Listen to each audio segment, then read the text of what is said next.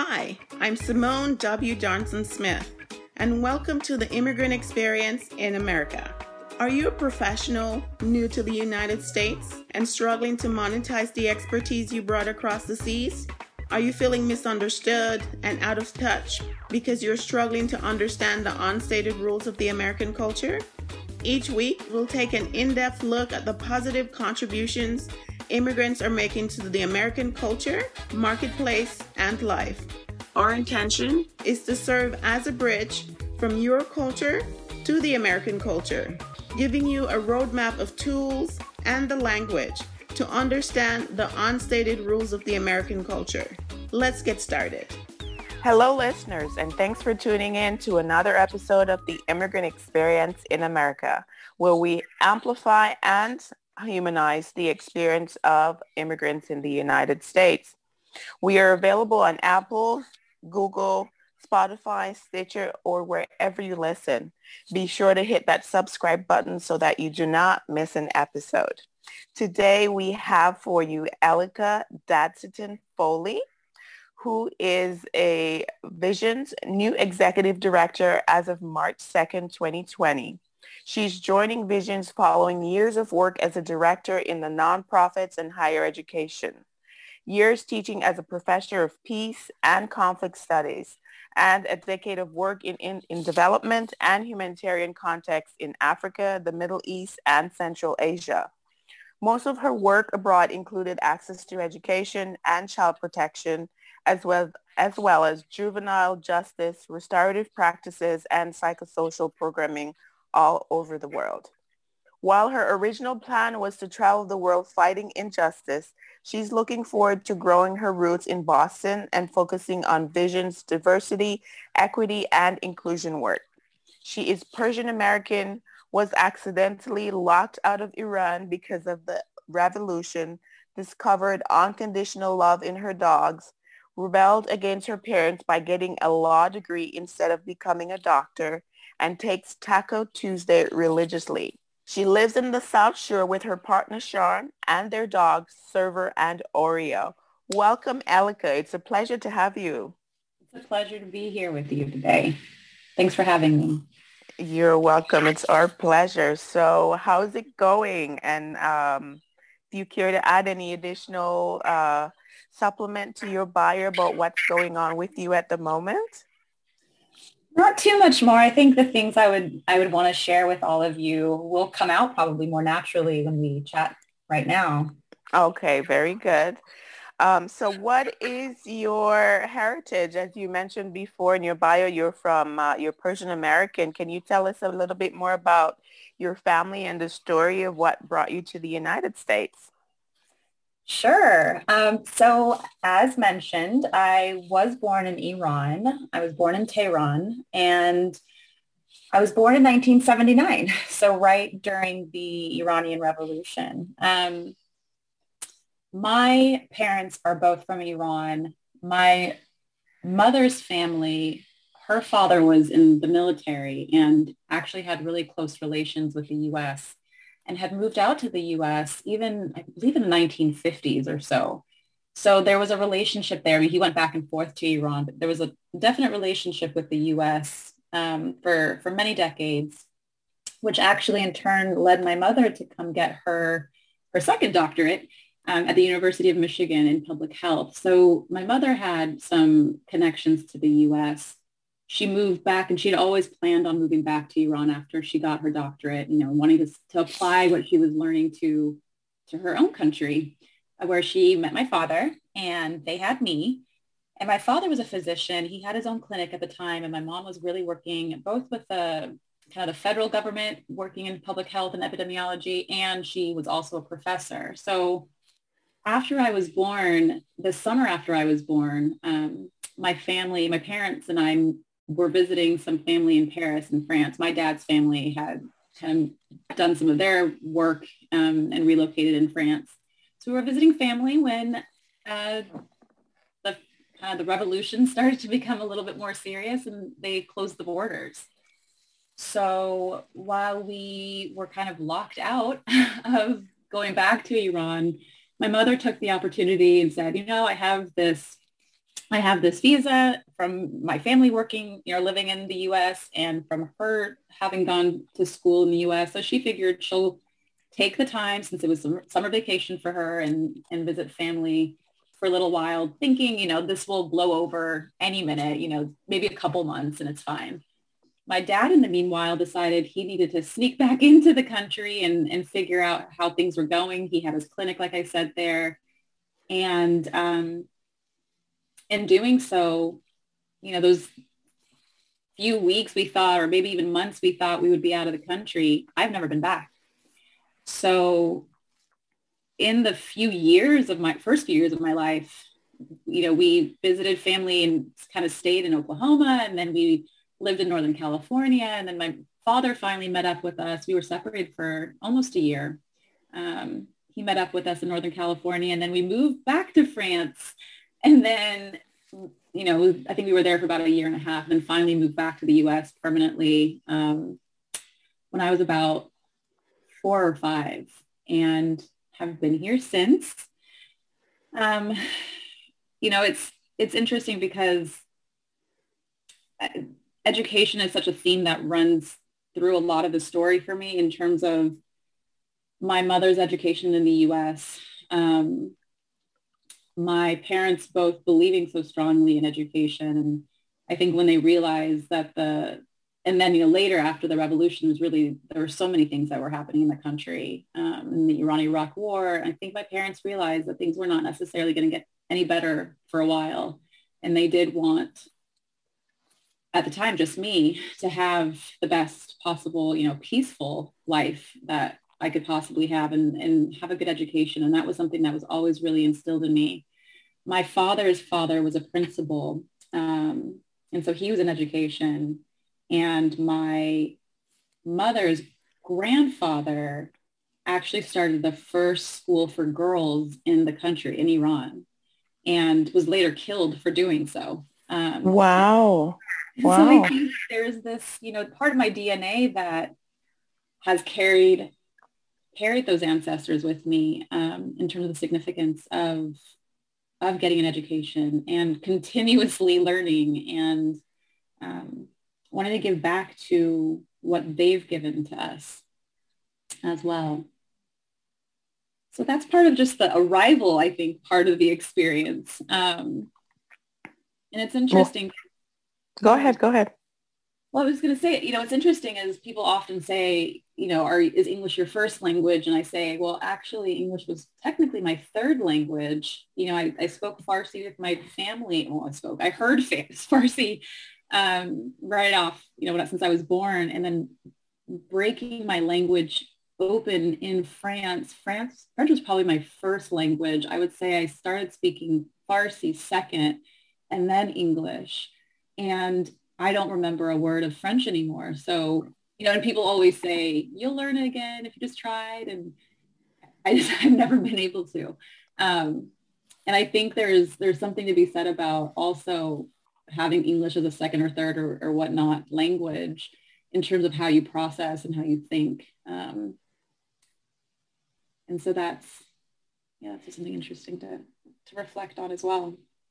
Right, right, right. Okay, well, thanks for sharing that. My goodness, uh, you have quite a bit of um, trailblazers in your past and um, I, I understand the whole um, within your background about social justice and, and so forth. So I, I get that.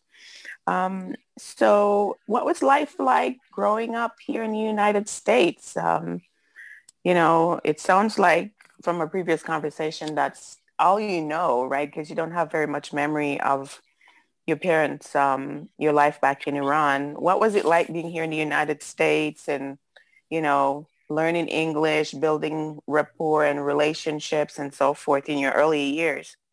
Yeah, that's a great question. And you're right. You know, I, I, people often say, well, what was life like in Iran at that time? And I have to often say, I, I don't know. I've, you know, I've never been back. Um, I think before answering your question, kind of kind of explain the why I've never been back. I think a part of me always envisioned this this country and this culture that my parents tell stories about and they reminisce and they have these most beautiful memories and i know that if I were to go back today, that's not the same country I would see. And I think for a long time I was really hopeful, thinking, you know, things will change and I'll be able to to go back and see this place that they they've romanticized and you know in my memory in my mind and um I just haven't been able to. So I think I've been hesitant for a lot of reasons. And now I'm at, a, at an age, you know, I'm in my 40s and I think, okay, I need to start thinking about really being able to to go back and, and see where I come from and what my roots are. Um,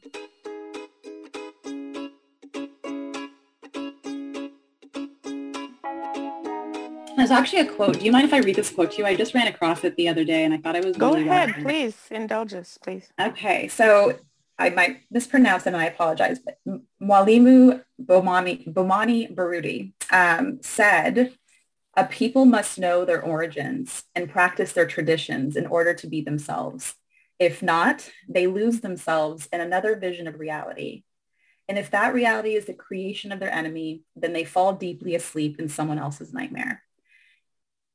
Hmm. And that really resonated with me. And as you asked the question about what my experience was growing up, I think that's a realization of, you know, I've I've known my roots and my origins through others. I've never gotten to, you know, step since I was five months old. I've never been able to step foot in this country where I'm from. Um, and, you know, I'm so grateful that my family and my extended family and extended friend, you know, friend family group has kept our traditions alive and our rituals. And if not for them and if not for those experiences, I would probably even be more lost in a lot of ways um, than I am now. Um, but to, kind of answer your question about those experiences growing up, I mean, I think it's really related in terms of feeling like this third culture kid. Um, not being you know, obviously 100% American, whatever that means, and not feeling 100% Persian. I mean, again, culturally, I've been lucky to have a lot of our traditions passed on to me. Um, but, you know, I'm often reminded here in the U.S. that I'm not American. And in the Persian community, you know, whether it's my not so great Farsi, I think it's great. but oftentimes I'm told, you know, I don't sound maybe sophisticated enough. Um, I actually taught myself to read and write Arabic when I was working and living in Lebanon. And that was translated into my kind of piecing together letters in Farsi, but I was never formally taught Farsi being so young leaving the country. Um, and so I think looking at me, or definitely by looking at my name, you know, I often got the where are you from? And I never really knew what that meant. Um, or, you know, people would look at my name or again, look at me and, and think they're being really sweet and saying something like, oh, you know, you look so exotic or your name sounds so exotic.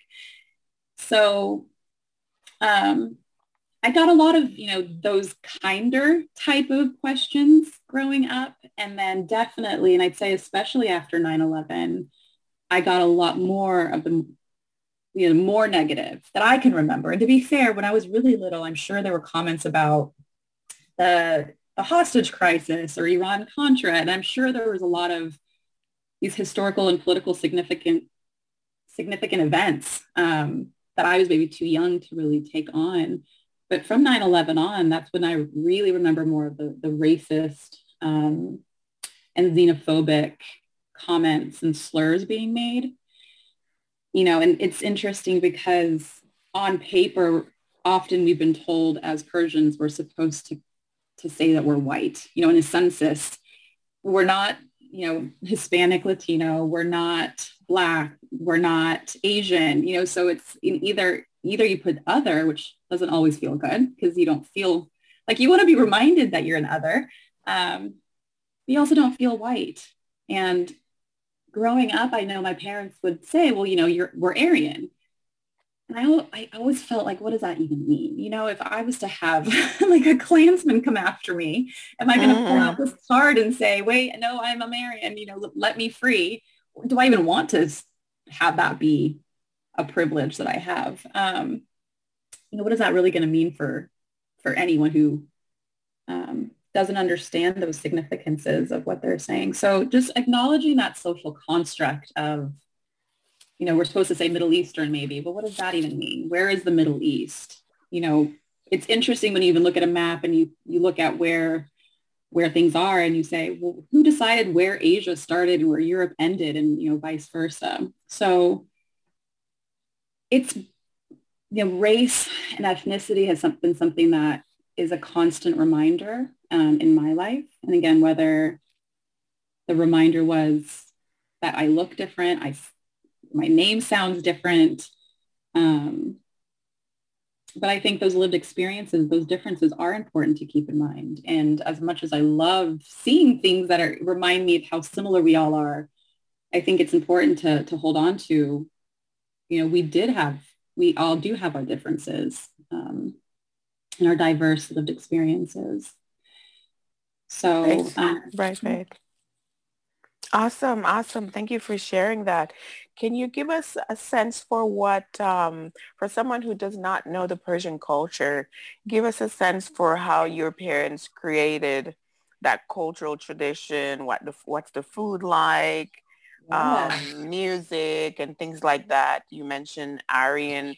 I've heard of the uh, the term Aryan Nation, but I don't quite get what that means. Can you speak to that about, you know, the people and culture, food, and and and so forth? So I'll have to say straight out, the Aryan Nation thing I think is intended to be something very different than mm, okay. the roots of, you know, having Aryan roots, whatever that means in art in this respect. Um, in terms of our, I mean, I love our food. I am such a foodie. And, um, you know, I think oftentimes people think of Persian food and they think of like kebabs. And I'm personally vegetarian, if not vegan. And so I never really grew up with that experience, my poor parents had to always shift, you know, what they were making for me as I was growing up to not include meat. But our food is really very similar to Indian food in terms of like a rice and a stew. And um, a lot of love is put into it. You can taste the love in every bite. And often it's, you know, Persian culture from what I've learned, you know, again, through my family and people around me, there's this grace, this graciousness to giving and so if you go to a Persian family's house, you're never going to just get a small plate of food. Even if they have nothing, they will bring everything to the table. Um, and they want to look like there's an abundance and give you everything they have. So oftentimes our food is really beautiful um, aesthetically. And it's really this, this part of like this dance that you play with, with your guests um, there's a whole, you know, whole thing to that. There's something called tarof where, you know, someone's going to say, please have this. I mean, it could be a shirt off their back and you're supposed to say, no, no, no. And they're supposed to say, yes, yes, yes. And there's definitely a stance. You see it oftentimes if you're at a restaurant with Persians and they're trying to fight for the bill. And there's a lot of that, that back and forth dance. Um, so that's a lot of who our, our culture is. And I think having even said what I just said about the food and that, that tarof culture, family and community is everything. Um, and that is something that has definitely been passed on to me um, from my family. It's we're very relational. Like transactional things just don't really make sense. I mean, it's really building that relationship with the people around you. Um, and so I think those are types of values and parts of my my culture that I very much have carried with me um, and are huge pieces of who I am um, today.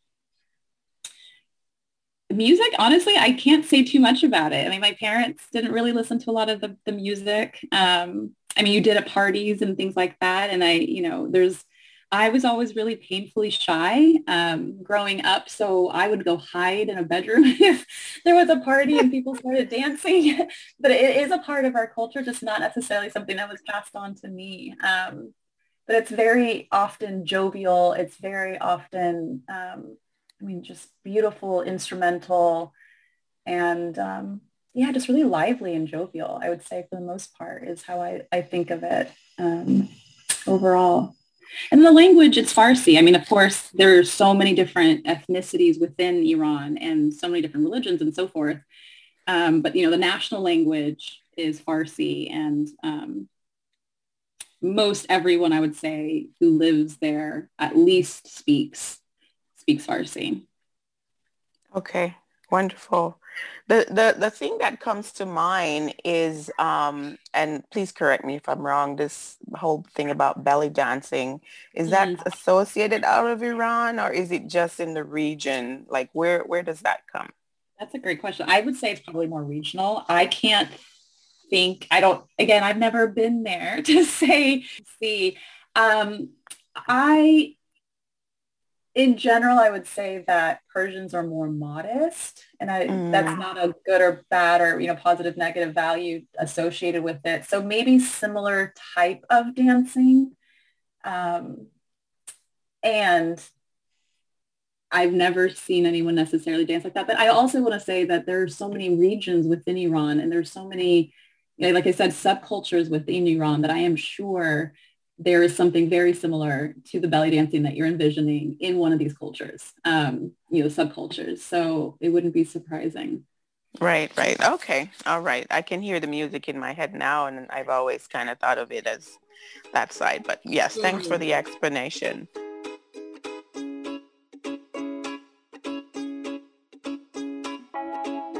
As you grew up, you know, how did how did you know your world started coming together? Like, what was your American dream? Did you have one? You mentioned that you rebelled against your parents wanting you to be a doctor. How did that all come about for you to go in the the legal side of things?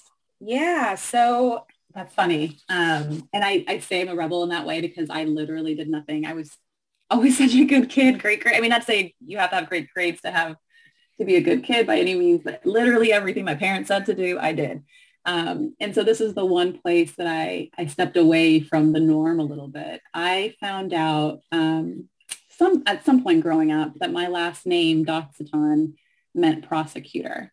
And I thought, okay, well, that's a great excuse to, to not go into medicine.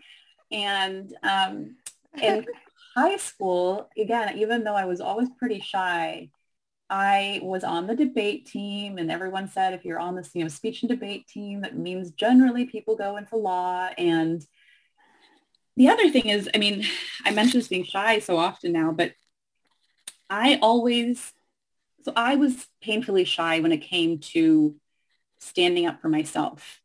When it came to something I had to speak up because it benefited me, I would have a really, really hard time with it. However, I was always much more comfortable using my voice for others who may not have been able to use theirs, um, you know, systematically or whatnot, culturally, whatever the, the various levels um, of oppression may have existed. I was able to speak up when I saw an injustice toward others. Um, and I think in the process, and as I grew up, I found that voice for myself, but that is really a recent finding. Um, but so I think about the American dream. I really think that, that that was part of the process was I have always been, you know, I was, I was a vegetarian at a very young age. I, you know, supported communities that I thought needed support. And again, this is a very naive and innocent viewpoint possibly. Um, but that was the track I was in. So when I went into law, I thought, you know, again, if I did something wrong, I got punished. So I never saw the the complexity behind the criminal punishment system the way I see it now. Um, and so I thought, well, you're to get the bad guys off the street and just was way too naive and innocent to understand what does a quote unquote bad guy even mean you know, I didn't know the, the systemic issues that existed. That was my privilege.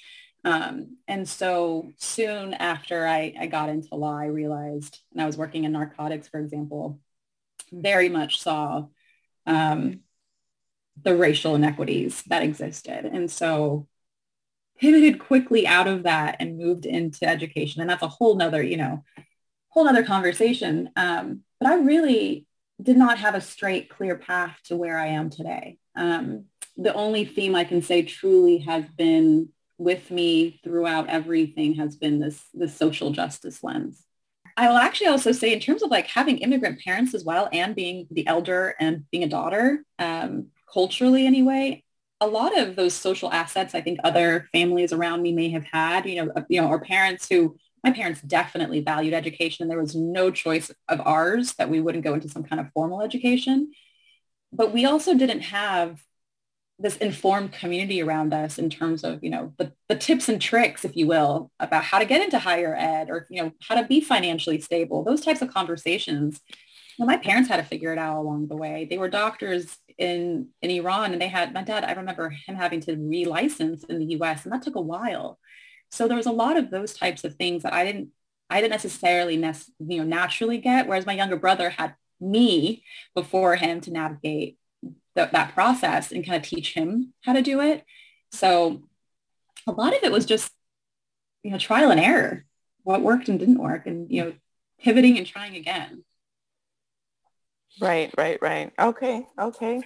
Um, I can relate. I'm I'm the oldest daughter too, and so I get that. I I, I bruise myself. I am the one who trip, and yeah, and then you know, and then I see my younger siblings, you know, just living free in freedom and making mistakes. And as well, for me, I never thought that I could make huge mistakes because then it would have such of a bigger impact, or I felt like I needed to be the example. Mm. And some parts of me feel like, man, I wish I was the youngest one so I could just yeah. kind of have this freedom to just live so freely like they do, just do whatever they want. But for me, it was always a bigger picture. Yes, so I got absolutely. that. Mm-hmm. Um, are there any opportunities that came along, um, you know, to kind of help you sort through this complexity of, you know, um, law, then now education, and uh, you mentioned protection field um, as as your career went along? I mean, I think the opportunity was truly just the foundation I had. It was parents who believed in me, um, who instilled similar values in me. You know, they again they valued education. So when I went into education, they were happy. Um, even though they would never have told me to go into education as a, as a young person. It was, again, my only options were doctor, lawyer, engineer. I think what helped me kind of have that that journey that's maybe not as traditional was being an immigrant and being an immigrant in, you know, me specifically, I can't speak for everybody. I learned to be really adaptable. So being able to pivot industries wasn't so scary. Being able to pivot and move to a different country as an adult for different work, you know, a country I'd never been to or didn't speak the language, didn't know anybody, wasn't so scary because I knew I've done it before so many times. Um, and I think it, I didn't realize that this was one of my strengths at the time that I was doing it. It just didn't feel as paralyzing as I think it can for a lot of people who've not had to be as adaptable um, for whatever their their lived experiences are.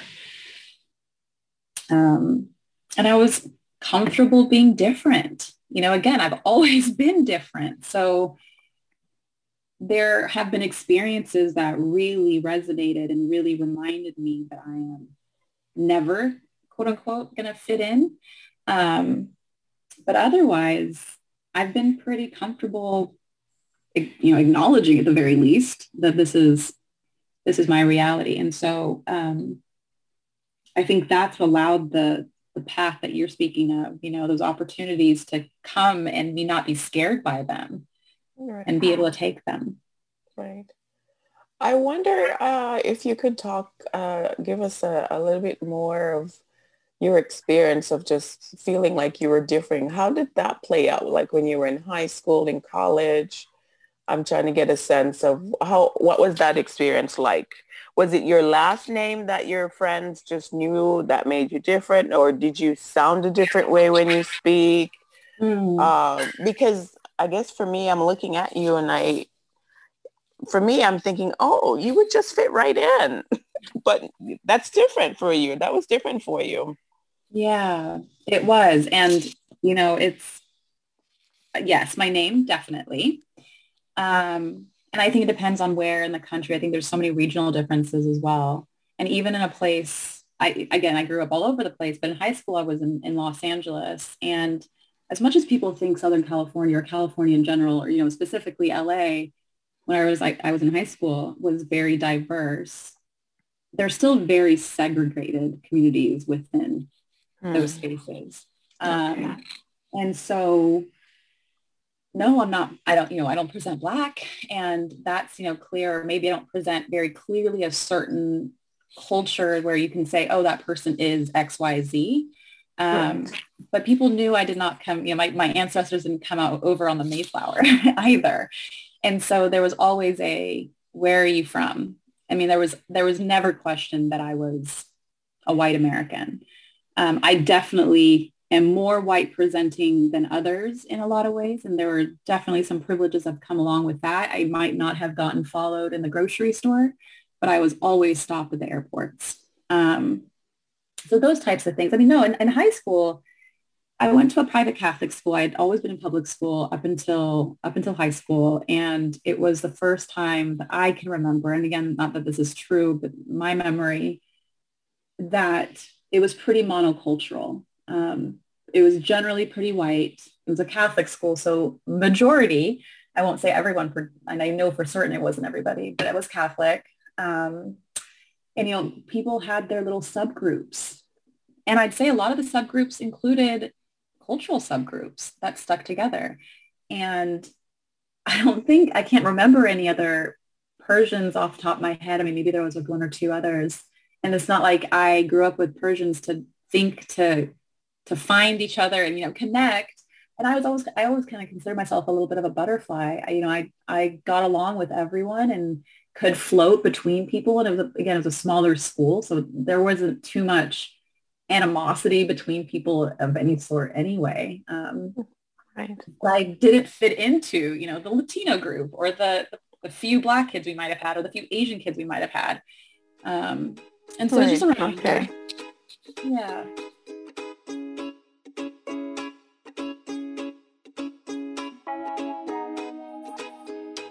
the other ways I think it plays out as a reminder, and again, this isn't necessarily as a child, you know, so there's two things that come up for me right now. One being when I, both when I was in Paris in preschool and when I moved back to the States in St. Louis, my best friend was a, um, a black boy. And I actually was thinking about this somewhat recently. And I wonder if somehow, and I'm sure at the time when I was that young, language was an issue for me. You know, I, I don't remember that now because I was so young. But I do wonder if I acknowledged somehow, you know, unintentionally or subconsciously at that age that we were both different. And so I connected to someone else that also seemed to be an outsider um, in the, the dominant culture that we were in at that moment. And right. um, so that's something that stands out to me is as a, a very young age, I definitely felt that. When I was much older, you know, I'd say in the last, within the last 10 years, traveling abroad with my U.S. passport, and at some point I also had this diplomatic passport. The minute you see where I'm born, there was always issue. so I remember being detained driving across from Canada back to the U.S um, the minute they saw where I was born. In, I mean, mind you, where I was born, also the countries I'm sure I've worked in at that for that one specifically um, could be confusing because I was in humanitarian aid and there were some stamps in there that I can imagine were questionable. Um, but then even younger than that, before I was in, do, you know, doing the development and humanitarian work, my passport had a lot of European, a lot of Asian, kind of the more everyone travels to countries. And I was passing from Jordan through Israel back to Egypt and I was detained with a gun to my back and the questions I was being asked by the, you know, the soldier at the border were things like, you know, why were you born in Iran? And why were your parents born in Iran? Why were your grandparents born in Iran? And, you know, wow. those things where you were reminded again that you are from a place that is not very liked and the sad thing is, I mean, really the US and Iran first, until I was born, I mean, until the time I was born, were allies. And it was really since my birth, time of my birth on that there had been any issues. And so it's a constant reminder now on the news, you know, axis of evil, those types of narratives that are out there that where I'm from is not a liked place. And I think that trickles down, um, whether it's intentionally or unintentionally. Right.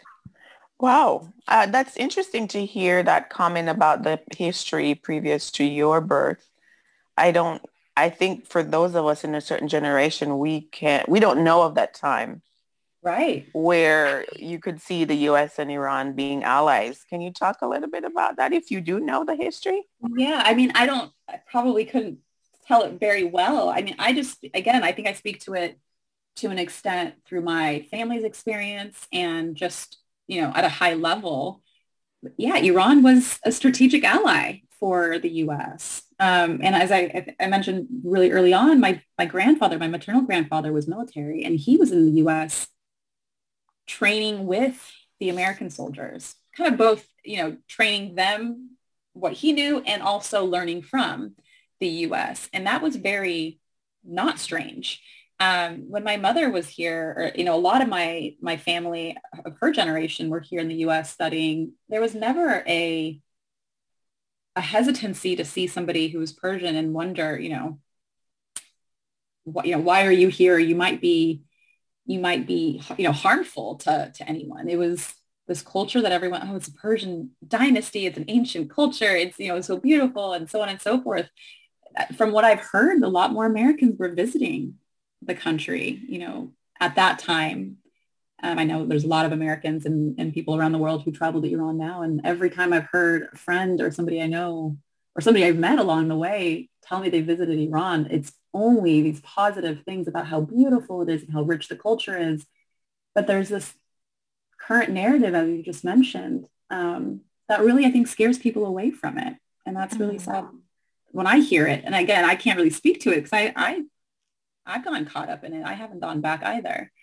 Um, yeah, until right around 1979 is when. Wow. Wow. That's unfortunate, but I guess I'll have to go a little bit more into some of the historical, what happened during that time. I don't know it in depth either to speak to it either. So um, it's interesting, but workings of politics and geopolitics and, and so forth. So um, you mentioned uh, that you went to a Catholic school and a question that pops into mind is, um, you know, because I do know of people who come from that part of the world and then end up going to like more of a Christian type of education. Uh, was that different for your parents or was it, you know, that was the only option that was available? Um, um, no. Do, do you know how they made the decision and how they felt about it? For the Catholic school specifically? Right. Because yeah. I mean, I guess I'm thinking culturally, um, am I assuming correctly that you probably were, the culture might be Islamic or of a Muslim background? But then yeah. I guess you're in a Christian country and that's what's available to you. Yeah, so there's a there's a lot within that question. Um, so again, Iran being this Persian empire for, for so long, there are so many subcultures. The the country or the you know Persian culture generally, in terms of its roots, are really based in Zoroastrianism. Mm-hmm. And when you read about Zoroastrianism, it's a beautiful culture and it's based on, you know, on earth and, and um, the elements and peace. And actually, next week is is Persian New Year, and when you look at the roots of that holiday, it's the minute it turns spring every year. So it changes depending on you know time and date changes depending on when exactly it turns spring. But that's rooted in Zoroastrianism, and being such an ancient culture, we've had a lot of influences.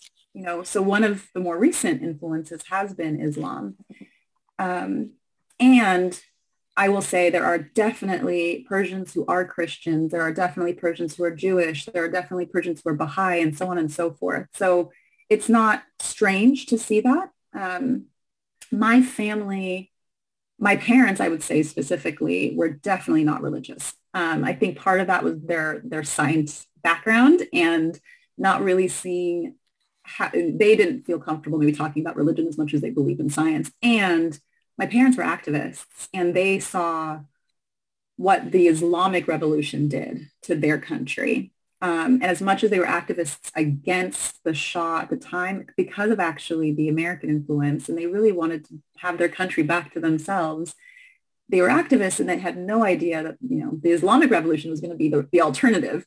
Um, and they often now say, I wish we never would have fought against this because look what happened now. Um, but culturally, I would say maybe they were they were more they were more Muslim, um, but I would definitely not say that they were religiously, you know, b- believers of Islam. So I don't think yes. that was ever an issue for them to have us go to a Catholic or a Christian school. I think my brother went to like a Lutheran middle school, so I, they definitely didn't mind that part. And I think at the end of the day, they knew that we would have our critical thinking and our foundations to, to choose whatever we believed in based on our own personal experiences.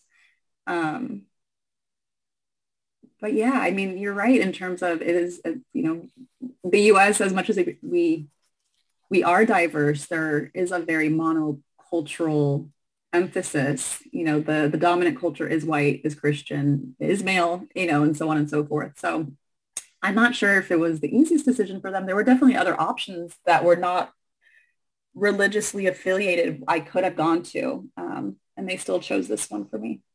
Right, right. No, it's a good perspective, I think, for our listeners to have, because I think generally people might assume just making mm-hmm. generalizations that because of that part of the world that everybody's Muslim and very religiously Muslim.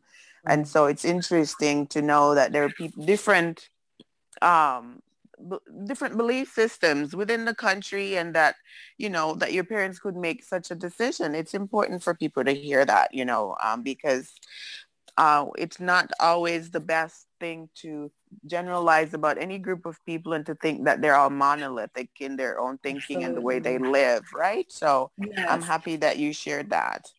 And I will admit though, just to it, you know, as it's not just everyone else feeling this way or thinking this way. Even for myself, there was definitely this internalized oppression that I carried with me to the point where I actually baptized Catholic as an adult. I wanted to very much shun this part of me and be very clear if anyone asked that I am no, I am not Muslim, even if you believe my culture is and was.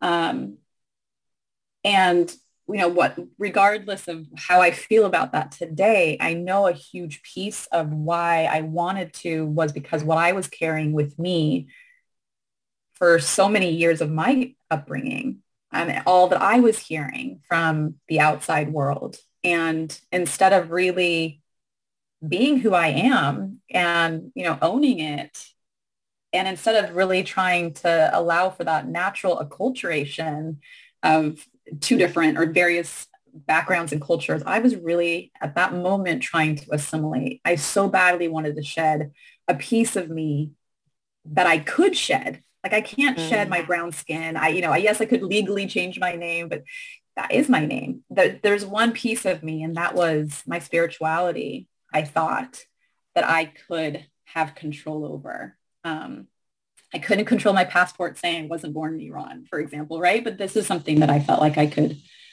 I could shift. Um, and so I just want to name that because it's not just, you know, those who might not know more about Iran or this Persian culture, it's even within our own culture, there's definitely you know, there's definitely colorism. There's definitely these pieces that are embedded into our personal scripts that we've carried from a young age. Um, yeah.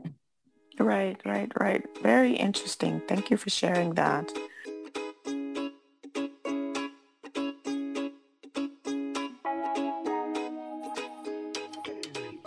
So I know it's, I, I mean, I don't want to make any assumptions, so I'll ask you the question um, was anything uh, surprising, you know, in, you know, the way you're, you were culturally being raised versus the general American uh, culture? Was anything shocking or just hard to adjust as you were growing up? Um, I would say, I mean, and I can't, I can only speak to my family, so I can't speak for, for all the, you know, Persian families that grew up at the same time as me. there was definitely a difference between being a daughter and being a son. and I'm sure that's for several, you know, different cultures. But that was something that my parents and I speak about it still to this day, you know, how, and but even to this day, the things that my brother can get away with that I just knew I never could. So I didn't even try. Um, so I would say that's one thing. And then the other thing is just, I think it's a more general observation about the world we live in or this, you know, the country specifically right now is as much as I wish we could all acknowledge our various historical and political significances, you know, within our differences, sometimes I think I'm really surprised that it's 2022 and there's still so much fear in differences. Mm. I think that you you notice it sometimes when you really stop and allow for someone's reactions to not make you react and you stop and just look at and listen to their their statements or how are they feeling and you just can tell a lot of it is rooted in in their own fear. Um, it's not surprising. I mean again the the script our culture speaks to is what it is. Um, and we've all kind of caught and you know we've been taught that there's certain just the, our various biases since we were little um, so it's not surprising that you hear it, but I think at 2022, I just expected it to be maybe less fearful. Um, yeah. Right, right. Okay. Um, I know you mentioned that your grandfather was killed for starting the first um, school for girls. Um, do you know what happened? Are you able to share? because I think we see that in the press, but we don't really know like what what why is it such a a bad thing to educate girls it's in that part of the world. They know how powerful we are. Um, so this was my great grandfather. So this is this is a long time ago, and um, I mean it's a longer story. I know that he was driven out of the country um, based on on creating this school for girls. And to be honest with you, it hasn't really been clarified how and who did it. Um, mm-hmm. So I, I can't actually give you that detail because I don't know it and I don't think any of us do.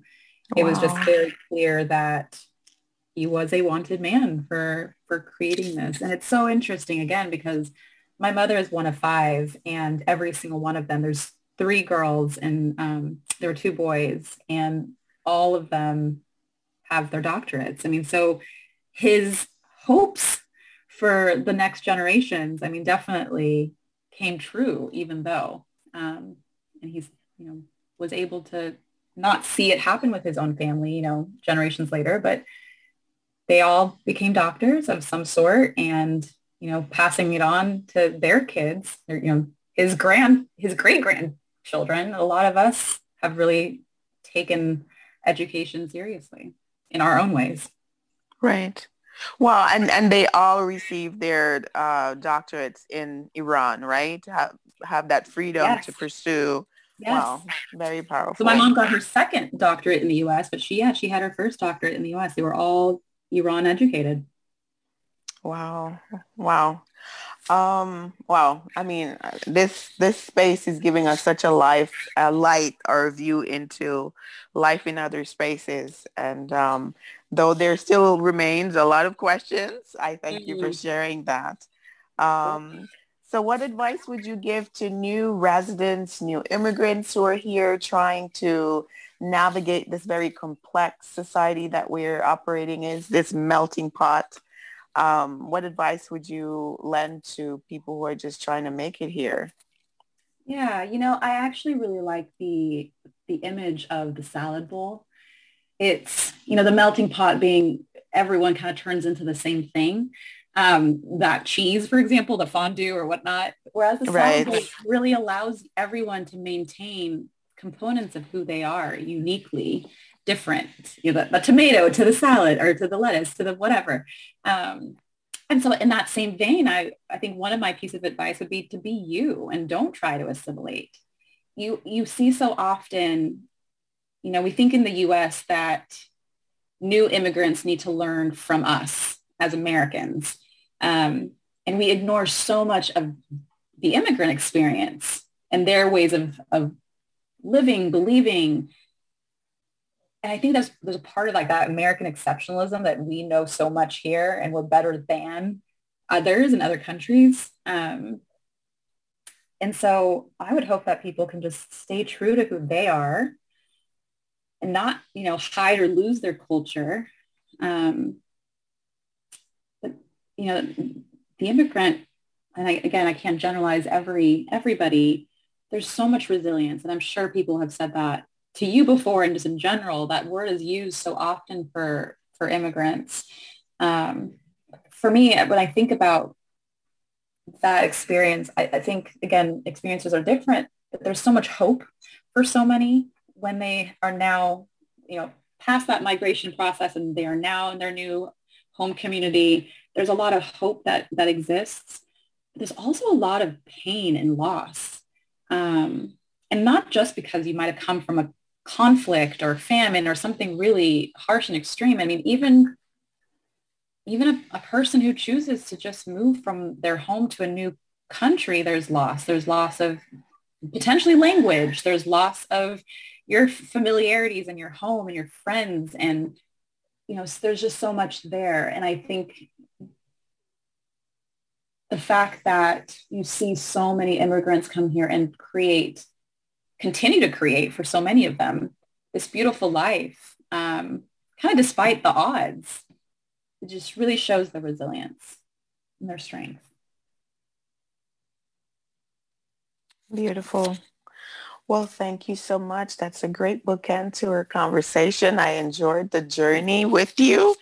Um, I hope you do make it back to Iran at some point. I know you've been to the region, but just haven't made it to the country specifically. But I hope the right time presents itself and um, the right opportunity and that you'll be safe and that you'll get to go back and experience and see the richness of you know where you're where you're from where your roots are from and and be able to have a powerful connection thank you i hope the same i hope the same for myself and for everyone to be able to do that yes absolutely some people i mean you know with the natural disaster or conflict or so many reasons some people might not be able to go back because that's another you talk about loss sometimes mm-hmm. there is nothing to go back to, right? And so yes. um, we, we acknowledge that, but for those who have a place to go back, uh, we hope that we'll all be able to go back and uh, because it, it's part of the fabric of who we are and knowing your past and or the history of who you are makes you um, just I don't know. It makes you more. It makes you human. It makes you um, uh, more empowered to continue to live and add to this uh, colorful nation of ours. Absolutely. Absolutely. So thank you so much for your time, Elika. Um, thank you for sharing with us and our listeners about your experience being a Persian American and um, what life is like in Iran and about your culture. We've enjoyed the time with you. I've enjoyed this time with you. Thank you so much. Thank you so much. So thank you listen for listeners for tuning in to another episode of the Immigrant Experience in America. Join us next week for another riveting story.